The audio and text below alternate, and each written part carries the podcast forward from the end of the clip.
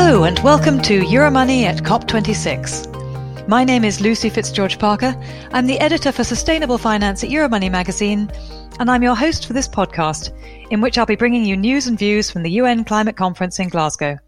It's the start of the second week of COP26, and sadly, I'm no longer in Glasgow myself. I've had to head down south again and I'm back at my desk in Brighton covering the conference remotely. However, I've got some great interviews lined up this week with people who are still on the ground in Scotland. Starting today with Chris Iggo, Chief Investment Officer for Core Markets at AXA Investment Managers.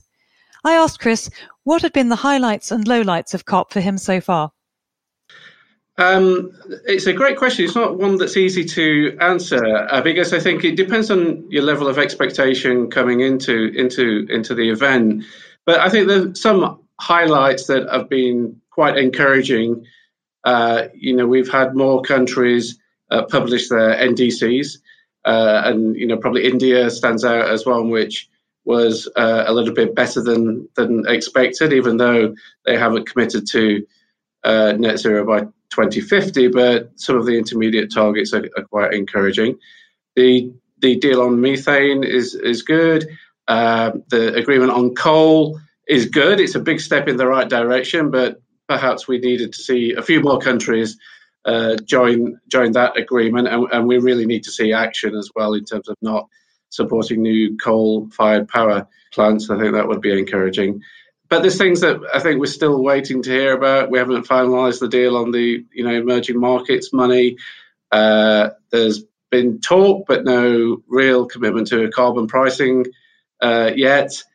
And you know, what slightly worries me at a very top level is what appears to be a lack of trust among some of the superpowers. You know, the Biden publicly chastising China for not turning up is not a great optic when what we all want to see is more collaboration uh, by the big countries and arguably the top four emitters in the world. None of them have committed to 2050 and, and net zero. There's some wrinkles in each of their NDCs, and uh, and they're the countries that need to provide the real leadership. So, of those developments that we have seen so far, which do you think will have the biggest potential implications for the financial sector? Um, well, I think I didn't mention in my first answer, but obviously Mark Carney's uh, initiative of the Glasgow Finance Alliance is great because it brings together existing coalitions, but really puts the financial sector together in a very focused way on net zero and where we can start to account for the amount of, of assets that, are already under management that are being pledged towards net zero investing. And if you're part of that, you are committed to achieving those goals and setting those those targets. So I think that's really encouraging. It, we were moving in that way anyway, but the you know the creation of, of GFANZ is a is a good step forward. And I think some of the discussions around that, so more push to get standardized disclosure from companies around the TCFD framework. Um, you know, even in the UK before COP26, Rishi Sunak was hinting that that could be mandatory at some point as well, which I think is encouraging. Uh, similarly, with the uh, with the pathways and the net zero targets using a, a standard SBTI type approach. I think that's all of that contributing to the kind of increase in, in transparency and clarity that as investors we, we really need to align our portfolios with uh, with the Paris goals. Well, talking of GFANZ, there's been a lot of talk about the headline number of $130 trillion in assets now signed up under that initiative.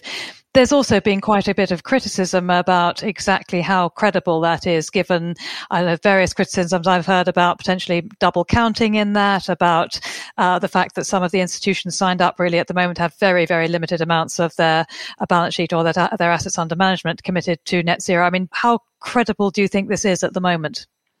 Well, I think some of those comments are, are fair. There is definitely double counting, and and, and some organisations won't have committed uh, that much uh, today to, to a net zero target. I mean, at AXA IM, we've we've identified about 40% of our eligible assets are consistent with a net zero target. So uh, you would you wouldn't expect everybody to be at the same place. Uh, what I think's really important is the intention.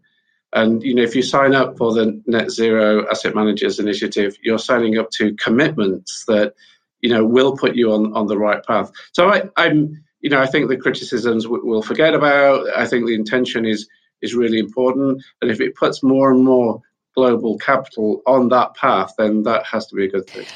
Fantastic. Well, talking about the net zero commitments again, uh, you're in Glasgow actually for the World Climate Summit, which is a two day event for investors that's running alongside COP26. I believe you're speaking to us from a, a back room somewhere in the Hilton Glasgow where it's, where it's being held.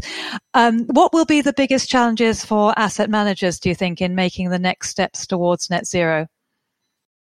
I think my the, the key points that I've taken away from all these sessions I've attended, and I've attended, you know, sessions uh, which have been sector specific, so something on uh, transportation, on energy, on uh, steel, which is an important sector given its emissions, and on uh, clothing and, and, textiles, which was, was really interesting.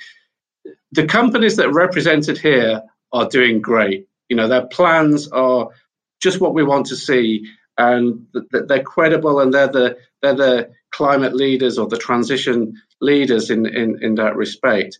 Uh, one thing they all say in common is uh, they have to work together across their sectors, uh, but also that they need government help to provide a, a level playing field or to uh, provide more clarity in the regulatory environment or to do things with taxes and subsidies that will accelerate uh, the transition.